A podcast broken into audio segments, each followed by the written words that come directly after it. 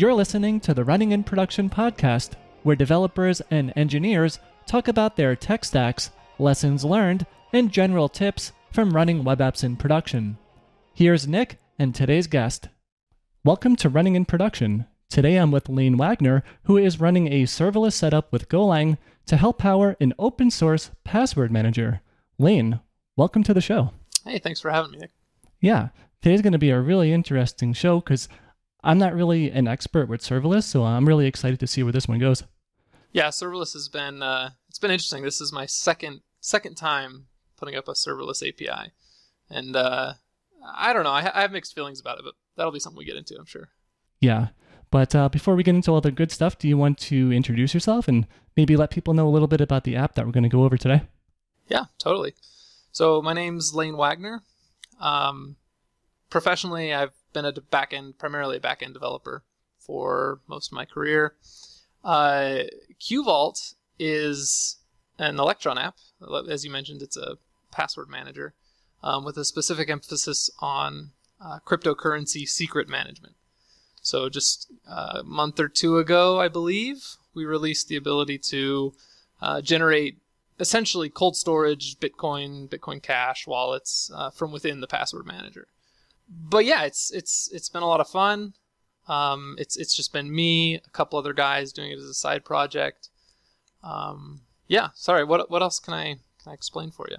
No, that that's good to start us off. So you mentioned it being pretty Bitcoin specific. Is this something that people can use just for regular passwords too, like not associated to Bitcoin?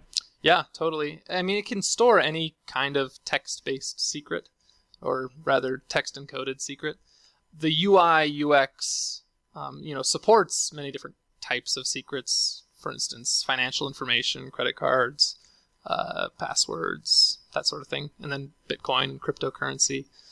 Uh, one of the next steps that I want to work on is integrating a Chrome extension for the password manager. So, for instance, right now, um, the focus has been on you know extremely secure desktop only you know the primary the primary demographic or user of the app would be someone trying to store cryptocurrency or bitcoin or whatever. But for instance i personally also use it to store my passwords. And it's frustrating to have to like copy paste my passwords into chrome. Um, so what we want to do next which is actually super interesting um, at least to me uh, is we want to set up sections of the vault so that they're encrypted with um, different subsets of the master key. So that, for instance, my Chrome browser, through some extension, can have access to the a, a section of my vault that stores my passwords, but the Chrome extension would never be able to have the decryption keys to get into the other set of the vault that contains the cryptocurrency. Um, so those are the kind of things we have coming up in our pipeline. Nice. Yeah, that sounds really cool because I am one of those weirdos who like I will not use a, browser extension for that only because I don't trust it. Mm-hmm. But uh, in your case, it's open source, so it's like, well, you know, if I had any doubts, I can like literally just you know look at the source code. I mean, you mentioned um, it's an Electron app, so I, I guess anybody can just compile that, right? Yeah, exactly. Um, we actually recently just had um, kind of a community user get it all set up on Arch Linux because he's an Arch Linux guy. But yeah, it was like super easy for him to just kind of change some configs and then publish to AUR. As for the serverless setup, do you just want to go into like what language? Well, we know that we're going to be talking about Golang today, so do you want to go a little bit into why you chose Golang over maybe some other languages? Yeah, absolutely. Um, so, like most people, the main reason I chose Go is it's what I do. I program in Go at work. Um, I mean, I'm passionate about Go other than just being familiar with it, um, and would choose it for other reasons. But the reasons that typically stick out are things like how, how easy it is to spin up a, a server. Um, the standard library in Go makes it really easy to spin up a production ready server, um, whereas in a lot of other languages you need to install third party libraries um, and things of that sort. Um, also, it's just it's really fast. Memory footprint's very low, um, so my cost to run the servers is is lower because of the fact that I'm using a compiled language like Go. Um, those would definitely be the the main reasons for choosing Go: speed, cost efficiency, and just the fact that I know it, simplicity. Yeah, definitely knowing it helps a lot. I found. like I believe if I'm going to do a personal project, for instance, something like this, where you know maybe it makes money down the line, maybe it doesn't. Um, it's probably just going to be a time sink for a long time, at the very least. Um, at the least, I should be learning something, right? So choosing a tech stack that includes serverless, for instance, was awesome because I get to learn about serverless while I'm also trying to build something useful. Right. So usually, like this is a point where you know I would ask like, is your application a monolithic application or broken up into microservices? But you know, today we're dealing with serverless. So, um, like, what made you go down that route? Was it just because you wanted to learn something new, or? I did want to learn something new. I'd thrown up a smaller serverless app mm, like a year ago, just for fun, um, and I liked the experience. So, uh, if it, I mean, I'm, I'm going to assume you have some listeners that probably aren't super familiar with serverless. So maybe I should explain that for just one second. Yeah, because serverless is like, you know, it's like this magic term that gets thrown around, but yeah, it could mean many different things to many different people. Yeah, totally. So one of the first criticisms that people have about the name serverless is that obviously there are servers. It's not actually serverless. Um, but the idea is the concept of long running server state is abstracted away from the developer or from the, the user, the cloud hosting platform manages all of that. So instead, what we do is we just provide functions. So, for instance, in the case of Go, I'll hand a, a, a compiled binary to AWS, and they have their you know serverless setup um, that will just run that binary when it's called. And there's different ways you can trigger that function to be called. For instance, I have I'm using the AWS's uh, API gateway. So API gateway stands in front of all the serverless functions, and it passes you know HTTP um, requests in and out of the function. Anyways, but, but basically the idea is instead of programming one app that handles many different requests on many different endpoints, I, I literally program 20, 30, 40 different binaries, different applications. They're all tiny. They're they're literally one file um, to define each each function that gets called by uh, API gateway. So one question I have for you with that type of setup is like, let's say you have you know 30 or 40 different functions. Are each of these then mapped to like like a specific subdomain or like a unique URL to some extent? So with the way and I'm not I'm not super familiar with how like GCP sets it up or whatever. But with AWS, I, I define, well, I guess I should even abstract it one more layer. I'm using a framework called serverless, which is something you don't need to do. Um, but basically, wow, could, this... could that be any more confusingly named? right. So, so the serverless framework, um, basically, it, it's a CLI tool that allows you to manage essentially a serverless API on top of AWS or GCP or Azure or whatever. Um, so it essentially wraps, you know, Lambda in AWS's case, Lambda is the serverless functions, and then API gateway, kind of all up into a nice little manageable bundle for you.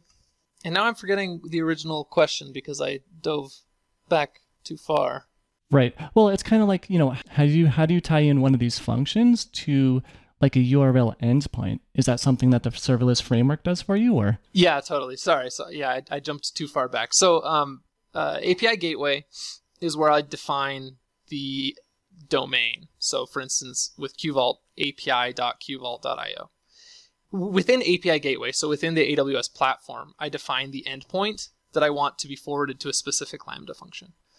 So I define within AWS each endpoint rather than like with a monolithic app, you know, you'd probably define it in code somewhere. Yeah, like a routes file or something. Yeah, exactly. I, I'm I'm defining it in a config file that gets pushed to AWS, and then AWS now knows how to route um, specific endpoints to specific functions. So that's, I think that answers that question probably. Yeah, no, it does. And then it's like, well, now we're kind of dealing with like two sides of the story, right? Like that's the server side, even though technically it's serverless. Um, but now it's like, you know, how do you invoke that function, or you know, how do you go to that endpoint? Like, I assume that's called within the Electron app, some in some way, right? Uh, maybe I'm misunderstanding the question. Are you talking about on the server side how the function is invoked, or are you talking about how in Electron do we make those calls? Yeah, so the second one, I think, because it's like the reason these functions exist is for you to be able to call them from the Electron app? Is that how Uh, that works? Yes. Yeah, totally. So, I mean, the idea of using serverless is, I mean, it's unnecessary, and the Electron app doesn't have any knowledge, right, of the fact that we're using serverless. Um, to the Electron app, it's just a normal REST API.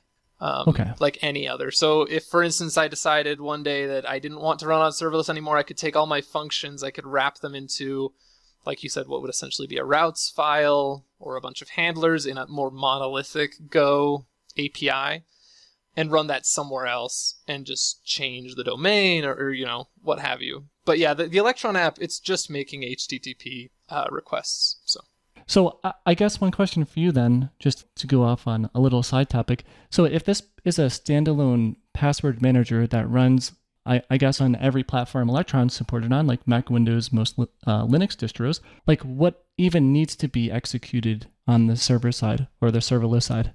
yeah totally. So there was actually some debate and there's still some debate amongst myself and some of the others i'm working with on this project about what the function of the cloud service should be. I don't, are, are you familiar with kind of the bitcoin or, or crypto communities at all? I bought literally one Bitcoin like two years ago or something when it was like just a few thousand dollars, I think. Not even like maybe it was like eleven hundred. Yeah. And uh, I- made like five hundred bucks on that, and I was like, yes. And then like six months later, it jumped to like twenty thousand, and I was like, damn it.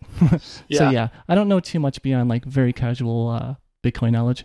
No, yeah, totally. But I guess the, the only point I wanted to make that's relevant here is, um, you know, if you're into that sort of stuff at all and you're into storing your own bitcoins, it's, I mean, privacy and security are, are kind of the name of the game, right? So with QVault, where we want people to be able to store and generate private keys within their vault, um, there's a couple requirements we had.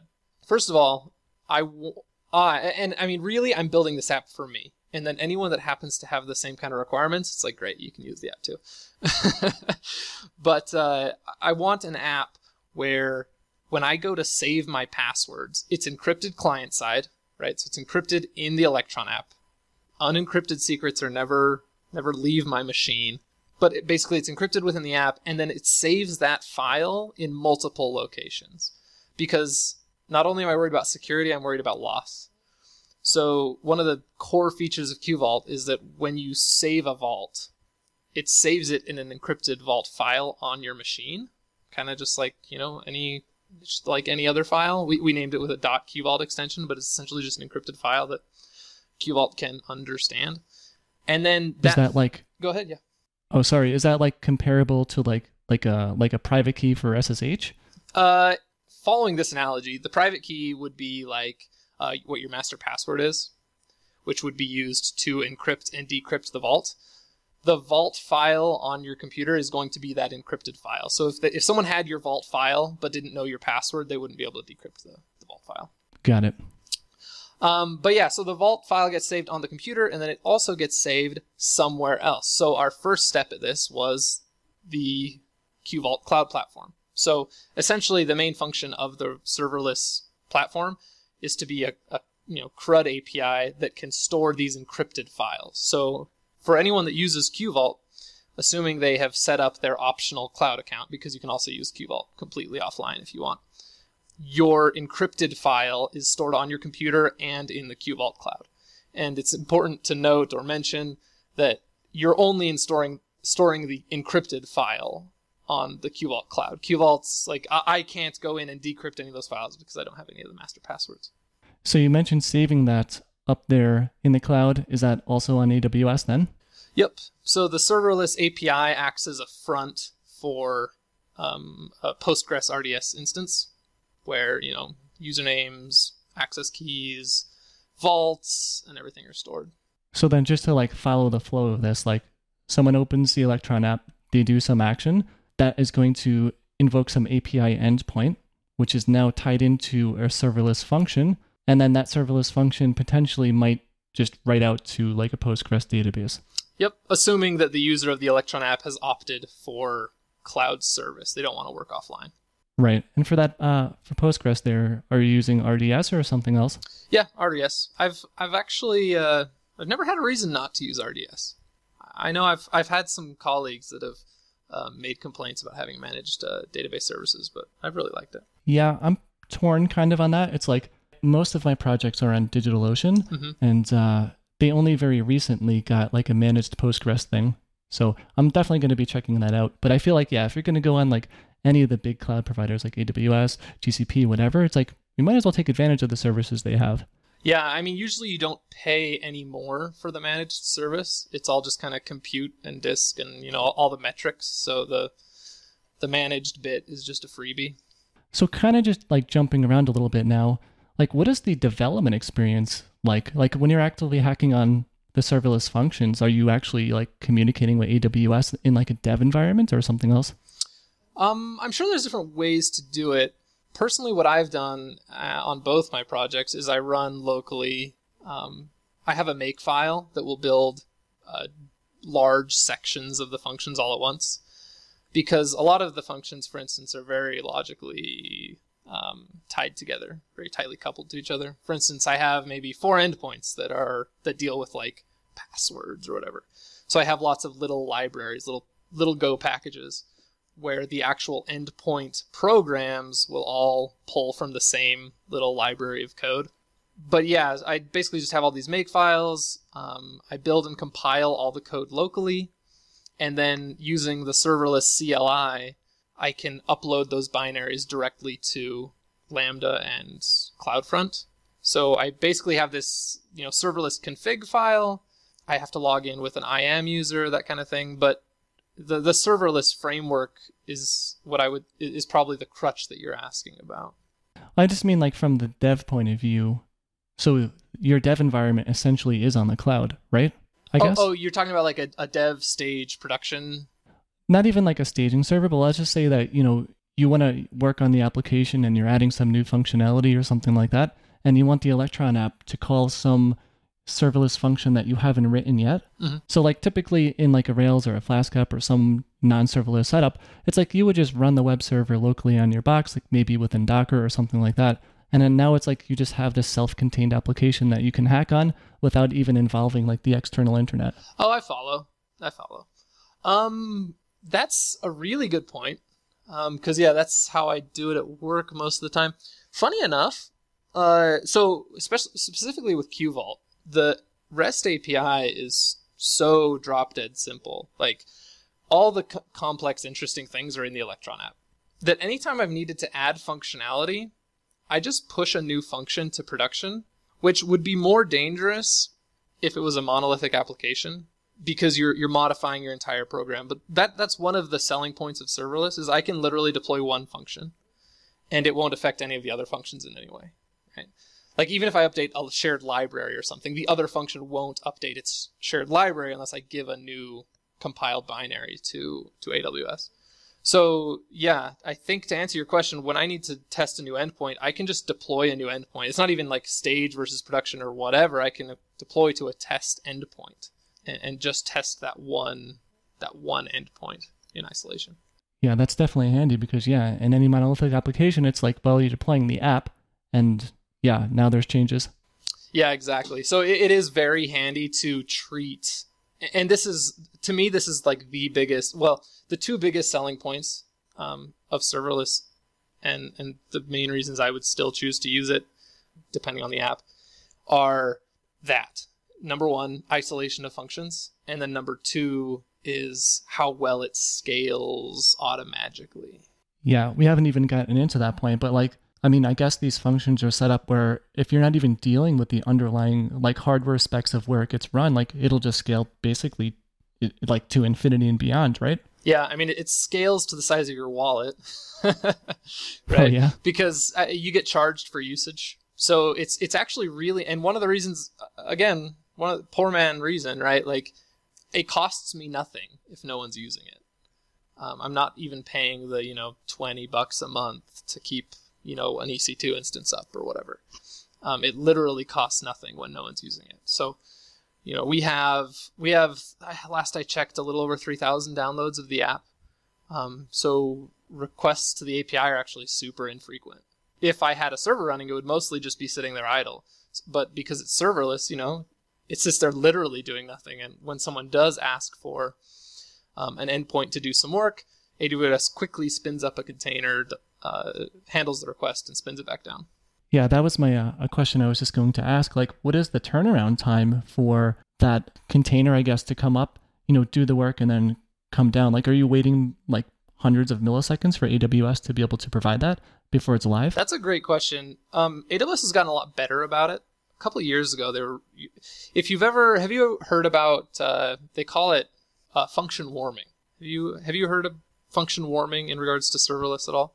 Nope. I mean, I guess like if I were to just guess at it, it's like maybe they just keep it running sort of in the background, but it's like not something you even deal with. Maybe. Yeah, and, and I mean it's it's a closed source cloud provider, so they don't give you like too many details. But the basic idea is, you know, I have this serverless function, and if it's called, um, let's say my app usage, I have enough users that that function on average is being called once a minute, then the response time at that endpoint will be on the order of you know milliseconds or whatever. It's going to be like a, just like a normal server running. It's going to be lightning fast. If I let that function go cold because I haven't had anyone request to that endpoint in say an hour, then AWS is going to spin up whatever hardware they actually have running for the first time, and it's going to take. It, it can actually take a couple seconds, which is obviously not great user experience. Um, but that's the price you pay essentially. Um, is you'll you'll get a cold start every once in a while if you have super infrequent use, and the more frequent your app is used, the fewer cold starts you'll have, and you can you can deploy tricks. And so that's actually what I ended up doing. Is you can do a thing where, and this is actually built into AWS, where you tell AWS, hey, call my function once every five minutes, which what that basically does is keep it hot all the time or keep it warm. No, I was gonna say like that reminds me a lot about like Heroku's free tier. It's like if it goes inactive for like I don't know the numbers because I don't really use it, but like after 30 minutes, then it takes like five seconds for the request to be fulfilled because you know it's been cold the whole time. Mm-hmm. And, and I mean it, it is faster because it's Go, right? And it is a compiled binary, so there's not a runtime to spin up and all that stuff. So, it, I, I actually have never really seen any bad performance um, with with the QVault's API. I, I've mostly just heard things, and like I said, I did implement some of that those warming strategies, but also those have mixed reviews. Like from what I've read online, and because we don't really have access to see what AWS is doing under the hood, eh, you know, you can just try things yeah. and see if they work, basically. So that's a little bit about the backend side of things. What's up with the Electron app? Like I've never developed one before. Are you just writing JavaScript using like React or Vue or something like that? Yeah, totally. We, are using Vue. Um, the way I think about Electron, this is my first Electron app. I've learned a lot. We've been doing it. I mean, I've been working on the project for about eight months now. The way I look at it is is the way I kind of look at JavaScript, which is I'm a little jaded, but I'm like this is like what becomes of us after making a bunch of horrible decisions. So Electron is I'm sure you're familiar, but it's it's a browser bundled with a very specific JavaScript app. Right? So when a new when a user installs QVault, really what they're doing is installing another version of Chrome a very specific version of Chrome with an entire node runtime with a front end JavaScript bundle, right? So it's like the bloatiest way to make an app. I've used uh, Visual Studio Code for a bit, and like that's a really good example of like like maybe like a best case scenario for an Electron app. Like they've done a good job optimizing that one. But yeah, I've tried some other ones like there was some terminal that was based on Electron, and then it's like, well, why does it take me four seconds and like 800 megs to just open up a terminal? Yeah, totally. And, and, I mean, I'm not super hating. I'm a little hating because I'm I'm just a little jaded about how we got here. But now that we're here, like Electron is an extremely convenient way to build applications, and it's very fast, yeah. and it's I mean, it's it's easy to work with. It's got great native APIs, so I'm not totally hating yeah, no, if it can allow you to do what you need to do in a way that's like not draining your soul, then it's successful. It can only get faster from here, I guess. Like for instance, when we had, I mentioned earlier, we had a community member publish to AUR. One of the, I guess, I'm not an Arch person, Um, I'm more of an Ubuntu guy, but one of the ideals of like an Arch user is you don't want to reinstall things you already have. So for that AUR package, he actually built in a configuration where it will use the version of Chromium or Electron or Node or whatever that's already installed on the machine and not reinstall the entire thing and try to just use the specific JavaScript that's required if possible. Um, hmm. That's a good idea. Yeah, to save some resources. Yeah, which is super interesting. I mean, it does kind of go against the purpose, like one of the main purposes of Electron, which is, hey, I'm going to bundle this whole thing all together so that I'm always in the same, you know, I don't have to worry about uh, browser versions versus Node versions. Um, takes a lot of that headache out of it. But so you mentioned a couple different AWS services. Uh, you know, Lambda, API Gateway, RDS, um, CloudFront. So, do you have any other AWS services that you're using? I think yes, the main ones you mentioned: RDS, Lambda, API Gateway, um, CloudFront, Route 53. Our DNS is also done through AWS, which actually is saves a lot of headaches. Um, that that would be one recommendation I'd give to anyone that's going to do a serverless project on AWS. You'll save yourself a lot of time if Route 53 is your registrar, or at least hosts your your DNS. A lot of things are more. Please tell play. me more. uh, so when you go to set up um, CloudFront, which is their CDN, with the Lambda API gateway type stack, um, it gets really hairy. And I don't want to say it's impossible if if Route 53 is not your registrar, because I can't remember, but it's at least very hard. AWS has its fake alias type records, which aren't really A records and they're not really CNAME records either. Um, but those alias records make it way easier to play around in kind of the, the AWS space online, like the, the AWS right. DNS space. So so that's just I mean start if you're starting a project and you can get your hosted zone into Route 53, it's going to make serverless development a lot easier. So I have a, a really stupid question to ask now. so you mentioned CloudFront and you know, we know that's a CDN, but if you're just executing like an API endpoint, how does that become something that goes behind a CDN? Because typically you'd use a CDN for like static files, you know, like an image or CSS bundles. That's a fantastic question. And now I'm wondering if I'm a liar. I want to say there's a CloudFront distribution. It's, it may be one of those things that I, I could get back to you on. Because um, I remember setting up a CloudFront distribution, but I also could be confusing myself with when I went and deployed our front ends for a different app, um, which was you know like a like a bundled React app, um, which obviously would be served through CloudFront. Um, so I'm actually having a hard time remembering if CloudFront is is explicitly part of this stack. I want to say it is, but I might be a liar. Serverless uh, manages all the things underneath. So oh, so this is not really something like you're not in there tinkering with most of these things. It's just they're just being created on your behalf. Yeah, not often. Um, oh, you know what? I bet I'm confused, getting confused about Cloud Formation. Um, ah, are you familiar with Cloud Formation templates at all? Yeah. So do you want to just give like a TLDR for listeners on what that is? Yeah, and I'm not an ops guy, so that's probably why I sound really dumb. But the idea behind Cloud Formations, it's it's simpler. It's similar to like Terraform or whatever. Basically, uh, you def- you can define files that uh, allow you to spin up resources in AWS.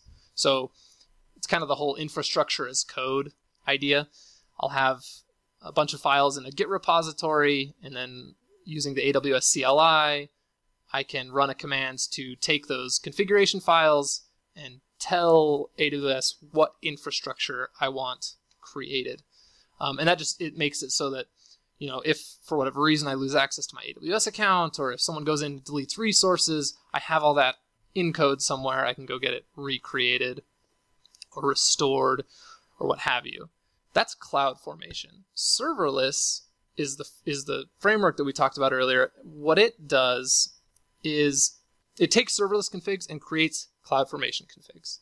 In the case of AWS, in the case of GCP, it would do something else. But the idea is I can take my serverless configuration and it will change get changed into CloudFormation configurations, which will then go deploy the necessary Lambda functions, uh, API gateway endpoints, etc. So that's also part of the reason why sometimes I don't know what I'm talking about.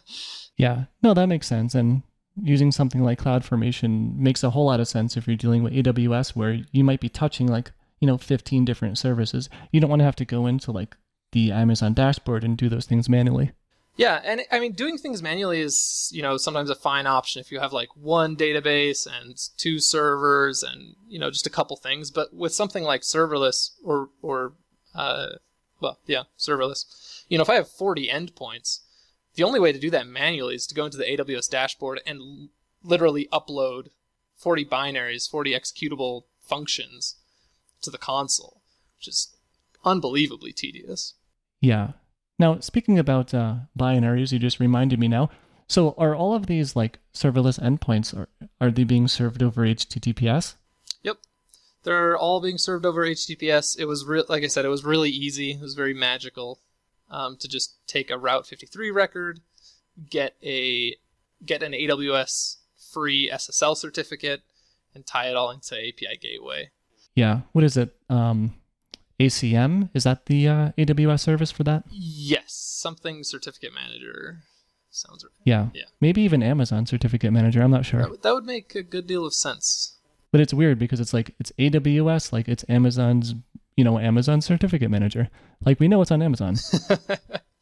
So we we talked about a whole bunch of different uh, AWS AWS services, but um, are you do you deal with any like external like SaaS tools that your that your whole setup depends on, like transactional email services and error reporting and stuff like that? We actually do not. Uh, I thought about that earlier when I got your email. There is there is nothing third party other than some libraries, like some code libraries, open source, you know, tools or whatever. Um, but SaaS offerings, we don't use anything. Okay. So then, like for like logging and error reporting and metrics, are you just using all AWS stuff? Yeah, it's all just the internal AWS stuff for now. I mean, our volume is so low right now of users. Like I said, you know, we've got a little over 3,000 downloads. It's it's kind of one of those things that you grow into. Uh, for now, the cloud, what's it called? Cloud something. There's a name for it, but the automatic AWS logging service, where it kind of just takes what happens in your Lambda function and throws it into an S3 bucket for you. Okay. Yeah, I was going to ask, like, you know, how do you even get to the logs of one of these functions? So that's the thing that does that. Yeah, and I can't remember the name of the service. Um, and I know there's like options to be able to forward it into the the logs into S3 buckets and things like that. But I couldn't even tell you off the off the top of my head. Um, the nice thing about serverless, I mean, this is going to sound a little naive, but there's no ru- long running state, right? So every function invocation uh, is completely new. So assuming you didn't change your code, the server doesn't really go down. At work, the company the company I work for, uh, we have we have servers with long running state, and occasionally something will go wrong that has more to do with you know the data that's running through the system. Uh, nobody necessarily deployed a code change. With API functions with no long running state, if something goes wrong, I mean it's probably because you deployed a bug, or I guess there's state in that there's a database, so maybe something's weird in the database. But there's just not a whole lot to break. You know what I mean? So how does that work in terms of the database? Like, like I'm not sure. Like, do you deal with like running database migrations then, like through some other private uh, serverless function or something like that? So we haven't had to do any database migrations yet. Uh, it's a fairly new app, so the, the the first schema we concocted, you know, we've had to add a column here or there, but we haven't had to do any like serious migrations. So nothing's changed. If we were to do something like that, it would probably be best to keep. So there, there's one repository that holds all the serverless functions code. So it's like a monolithic repository, but you know that that repository contains the code to generate like 40 different executables. The smart thing to do, probably, and I don't know if this actually is. There's not that many examples of people running serverless in production, but I'm assuming the smart thing to do would be to have some sort of migrations function, or well, I guess it would it would be you know its own executable within that repository that handles the spin up and migrations of the database completely separately. Yeah, that's a tricky one, right? Because it's like I don't know enough about serverless to really understand everything, but I've read that there's like a time limit on how long a function can execute for before it gets basically like kill nined. Is that how that works? Like 10 or 15 minutes or whatever? Yeah, it's. I think they just increased it when I first started the project. Well, when I did my first serverless project like two years ago, I believe it was five minutes, and I think now it's 15.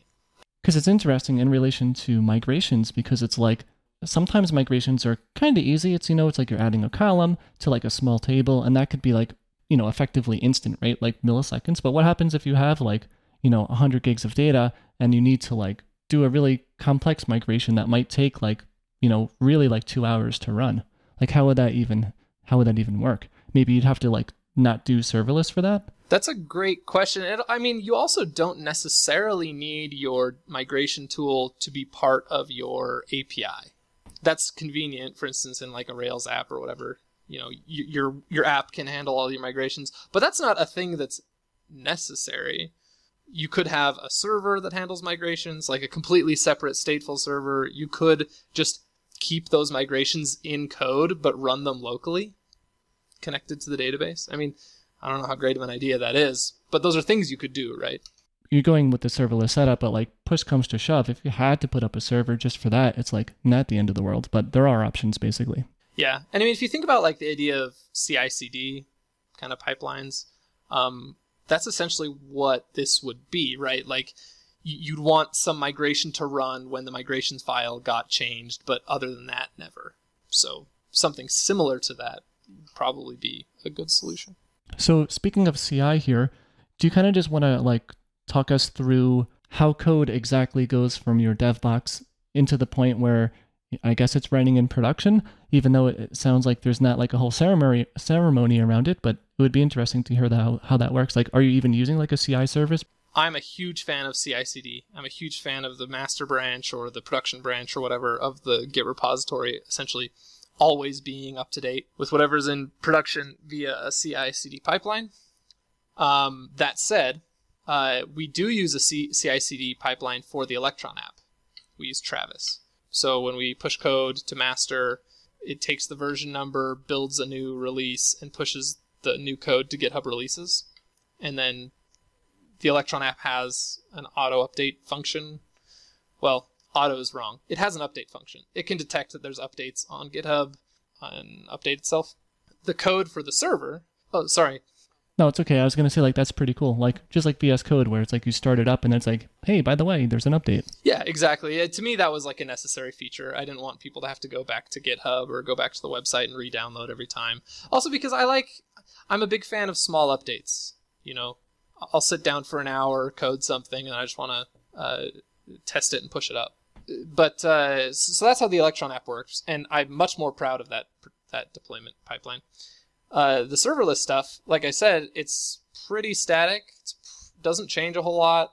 Um, it actually hasn't changed in quite a while um, because it's essentially just a CRUD server that handles authentication and storage. But all I do is uh, run the, the serverless function locally. Uh, so I just do my make and then push the binaries up to, to AWS. Pretty, I mean, it's manual in that sense. At least there's a there's a there's a command on the command line to run, but but yeah, there's no uh, CI involved. So is there some like turnaround time between you pushing that binary and AWS serving that, or is it basically instant as soon as it transfers? Like the next execution of it will be the new one? Yeah, it's basically instant. Let's just say we're dealing with one serverless function and it's mid executing. Let's just say it takes like eight seconds to run and it's like four seconds into it. And you just deployed a new version of that function. Will the old one execute to completion or like just somehow like get spazzed out? That's a great question, and I've I mean we're not at the level of capacity to ever even see that happen, but uh, my assumption, I mean I'm making some huge assumptions about AWS. I would imagine that the function would finish, the old function would finish, yeah. and the next invocation will start with the new binary. That seems to make sense, but yeah, I've actually never tried that. yeah, it's also a hard thing to try too. Like if you're running like a super optimized Go binary that finishes in like 12 milliseconds, you know, it's like you may not even get to that. Like, how do you measure, you know, shutting it down within eight milliseconds? It's, it's a very hard thing to do. I mean, yeah, I'd need to write a script that, like, basically DDoSes the endpoint, and then Yeah. and then uh, run a deploy and see if any of those requests failed. So, how do you deal? And I don't know if you're dealing with this right now, but like, how would you deal with managing secrets like, you know, API keys, email credentials, stuff like that? Yeah, uh, so serverless actually handles that pretty well, just through environment variables. Um, so you give the serverless config whatever you know secret environment variables you have, um, so they don't need to be committed to your Git repository. But that's basically it. You know, you, you deploy you, you deploy those using the serverless framework. I guess is the way to phrase it. Right. So it's like a handled problem, not too complicated. Yeah, yeah, it's not bad at all. Um, the only other uh, production system that I'm super familiar with in, in regards to environment variables and things like that uh, is Deis, um, and it's it's very different than Deis in that you essentially deploy the environment variables on deploy as opposed to just being able to toggle them like through a dashboard or whatever. But uh, Right. But yeah, it's it's it's a good experience. So if you went and had, let's say, I, I know you're you're not using Stripe or anything like that, but this is like something that I guess may potentially can come up. So like let's say that you have a function that runs and it does like something that involves an API key, like a Stripe API key. And your key right now, let's just call it like uh, ABC123. And like for whatever reason, you need to re-roll your key. Like someone has it that you don't want to have it. So now your key is like XYZ, uh, you know, one, two, three, or whatever. How would you get that new environment variable to be up into that new function? Do you just have to like treat that as a new function that you deploy now, or can you just like swap the environment variable and like update a config or something? Like it's a little bit shady for me because I've never done that. Yeah, that's a great question. Uh, So a good example would be our JWT secret. So you know we have a, a secret that we use to sign and then verify um, the JWTs. That's the authentication scheme for the backend, uh, and that has changed a couple times. You know, not because like we suspected it was compromised or anything. I was just like, oh, I think I'll change this, um, because it does. You know, for security reasons, rotate things. Anyways, uh, no, it was, it was it's like I said. Um, basically, I just went in on my computer on my local machine, um, changed where I have that environment variable stored, cha- changed the variable locally, which was just in like a .env or some equivalent uh, file that is not committed to Git. Um, and then when I run the SLS, the serverless deploy command, it grabs the environment variables out of that file and pushes them up to AWS. So they're stored in the repo in a not tracked file, and then and then pushed at deploy time. Right. Yeah, that's almost similar to how I do it with a totally different deployment setup, like using Ansible. So typically, like what I'll do is I'll have like a .env.example file that goes into the repo, and that will just not have anything sensitive, but it's more of just like almost like documentation. Like you as a developer are meant to like copy that file to the real .env file, Yeah. and then uh, yeah, Ansible at deploy time will just move that file over. So it's it never ends up in uh, version control, but it gets you know it makes its way onto the server. Yeah, exactly. It's a very similar process for sure. How do you deal with like disasters and like weird events and like malicious users and stuff like that? Like it almost sounds like AWS kind of like has all of that under control, but have you done anything specific? That that is a great question. Um, it's more of a hypothetical though, because I haven't really. I mean, we've built in a lot of security, obviously, but it hasn't really been tested yet. the app is still small enough that it hasn't gotten enough attention to be really attacked. I'd say the number one thing I would do would be to implement more logging. So, and specifically more metrics, right? So I can see, you know, if someone's spamming my endpoints, I, want to know who, I want to know why, I want to know what they're trying to do. For instance, one example. This is kind of a maybe I'm sidestepping your question, but it's it's uh, relevant, I think. Um, one of the interesting things that QVault does is with most websites, you know, you put in a username and a password, and that password is sent. Um, I mean, it's it's encrypted via HTTPS, but the end application gets it effen- effectively in raw text, and then you know the server will hash and salt the password and store it in a database. But the problem is the server had access to the password, right? Um, we didn't want that with QVault because the whole idea of using the QVault cloud is that you don't have to trust the server. You know, I'm giving the server my encrypted file. I don't want to have to trust that they won't use my password to decrypt it. I don't want them to be able to. So one thing we do is we actually use a key derivation function in the Electron app to hash the password before sending it to the server. So the username Hmm. password authentication scheme on the server is using fairly long keys as as passwords, right? So like if someone was to try to brute force their way into our server, good luck. They're like 256 bit keys essentially, right? Um, but I mean, to answer your question, it, it's things like that. We try to preempt things as much as possible, but we haven't really been pen tested enough.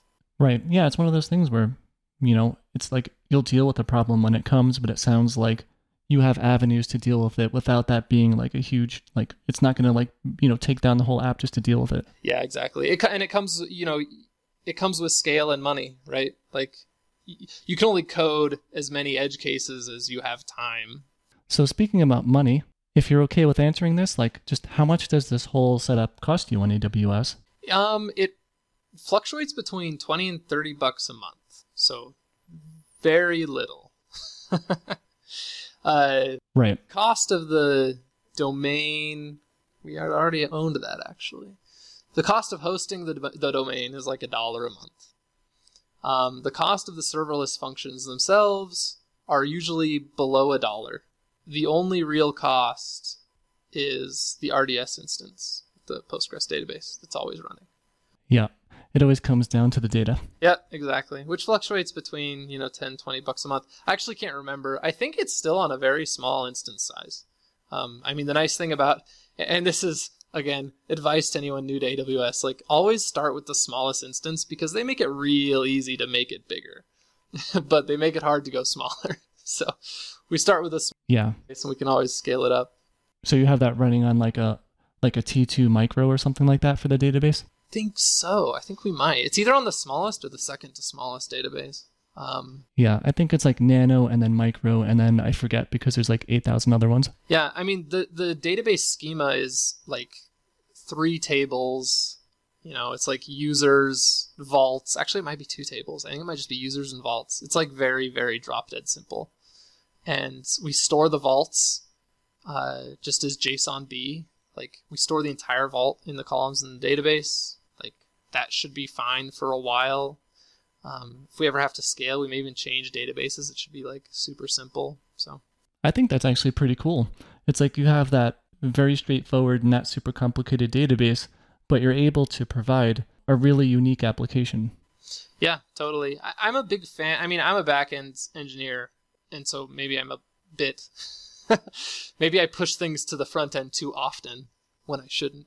But I'm a big fan of you know very simplistic you know CRUD op CRUD operations on the back end and having the the front ends be a little little smarter. Yeah, I was going to say like the complexity of the app needs to live somewhere, so I guess the Electron app, I mean, or how many like lines of code are we dealing with if if you happen to know that? Yeah, totally. The Electron app, the total lines of code in the repository is 53,000, which is super misleading, I think. Because Uh, yeah, cuz I used to think 53,000 it's like that's a lot. yeah, and that's that's including node modules. so Oh, so it's it's nothing, nothing, nothing at all. right, right, exactly. I mean, node modules contains the universe. Um, so if I had to, like, for instance, if I had to estimate the amount of files in the app, um, I want to say it's somewhere around 50. No, maybe less. Maybe like 40. 40 files that we've actually written. And like your code out of that 53,000 or whatever, like a couple thousand or something like that or Yeah, probably. Probably around three and five thousand, maybe. Okay. So it's still like a moderately sized app. Yeah, for sure. I mean, and like like you said, the complexity does live on the front end, and that's not just because I'm a lazy back end guy and want to push it on the front end. That's part of it. The other part is uh, it needs to because that's where the security lies. So you know we want the security of the app to all live on your machine and never leave it. So all the cryptography we do, um, you know, has to live uh, on the front end. All the all the Bitcoin uh, logic to create wallets and stuff. All of that is on the front end. So do you have any advice for others who might be either running a serverless stack now or maybe thinking about it in the future? Like like what's your best tips and lessons learned? Yeah, totally. My first tip would be to an- to to ask yourself why, right? Why do you want a serverless app? Um, after doing two of them, and you know, at work we do microservices on Kubernetes, so I'm actually I'm, I'm familiar with kind of I'm familiar with the the microservices route where you have lots of different APIs communicating, the serverless and the the kind of monolithic Rails or Django type of app. If you're thinking about moving to a serverless API, I wouldn't recommend it most of the time. And the reason is there's kind of two big reasons. The first is you're essentially coupling functionality of the app or logic of the app to the infrastructure, to the cloud provider, right? More than you would with other things. You know, if, if I'm running an API, for instance, on something like Kubernetes, even if it's like a microservices thing, I have my API, I have my app. I can execute it, I can run it, I can run it locally. It's a standalone program. With serverless, I don't have that. I have one function that I give to AWS, and I'm now kind of at the mercy of AWS to do things with it. So there's a lot of lot of coupling there that I'm not super comfortable with. That that would kind of be reason number one. Uh, the other reason is it's just a lot of complexity, just a lot of kind of DevOps work. If you're just a developer, which is funny because you think like the purpose of the serverless setup is to avoid like the operation stuff to some extent. But it's like you're shifting responsibilities now instead of dealing with like setting up like a, a, user to SSH into the server, you know, you're you're monkeying around with some higher level service from the provider. Yeah, totally. You're trading one one problem for another. And, and that being said, I mean, it is easier to set up serverless than like an entire Kubernetes cluster. Um, yeah. But it's it's much harder than setting up like just a monolithic app. When I say harder, I mean just you know time put into it. Um, that being said, there are a couple reasons to consider it, and I'm not always saying it's a bad idea. Uh, the the main reasons to do it are things like you have very intermittent use of your API, and so you like the fact that you pay like essentially nothing. Like I literally pay like less than a dollar to run the compute side um, of the app, which is it seems awesome. Like for your use case of having like I don't want to say like a native app, but like an Electron app, like not a web application, essentially like running on the internet. This seems like a pretty good fit for that. Yeah, totally. And, and like I don't even know if I'd do it differently, to be honest. Like I know I'm kind of recommending that, but uh, yeah, I mean the cost savings are, are pretty great, especially if it's like a personal project. Just don't want to take on this like monthly cost. And then the other reason to, to pursue serverless is scale, right? Like you don't want to have to worry about scaling up. And I know that's also kind of an argument for something like Kubernetes.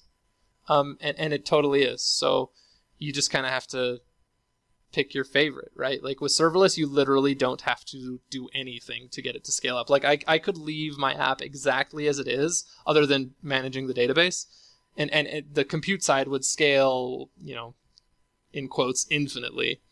Uh, whereas with Kubernetes, I would still need to like provision more nodes to my cluster, right? like right. there's a little bit of work there. So, would you even would you recommend a serverless setup for someone who is building more of a traditional web application instead of like an Electron app?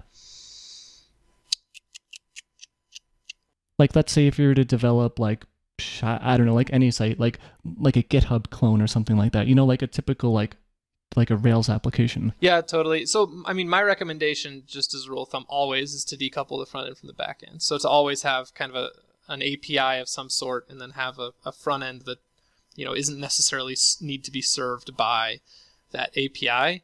Um, that that's kind of the first recommendation. But yeah, I think serverless is great. Like I said, I think it uh, it comes with the benefits of scale and the benefits of low cost. If those are the things that you care about, then I think it's a great option.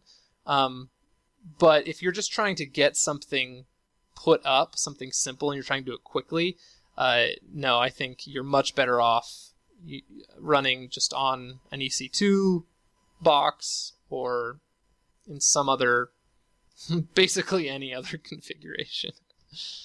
Yeah, I think there's one important last thing I want to bring up, and like, I don't know enough about the details to even like intelligently talk about it, but I remember this one blog post from like where this one developer was like, you know, we used serverless for a whole like a web application, and uh, it went well until they actually got successful, and then it ended up costing like way more than um, like a more traditional setup, like a server side app. Um, that's yeah. I've heard the exact same thing. I don't know because we haven't got to that scale yet. Um, but the thing that I've heard really costs is uh, the API gateway, actually. Um, compute and everything is still super low, especially if you're running Go, because Go executes very quickly um, with a low memory footprint.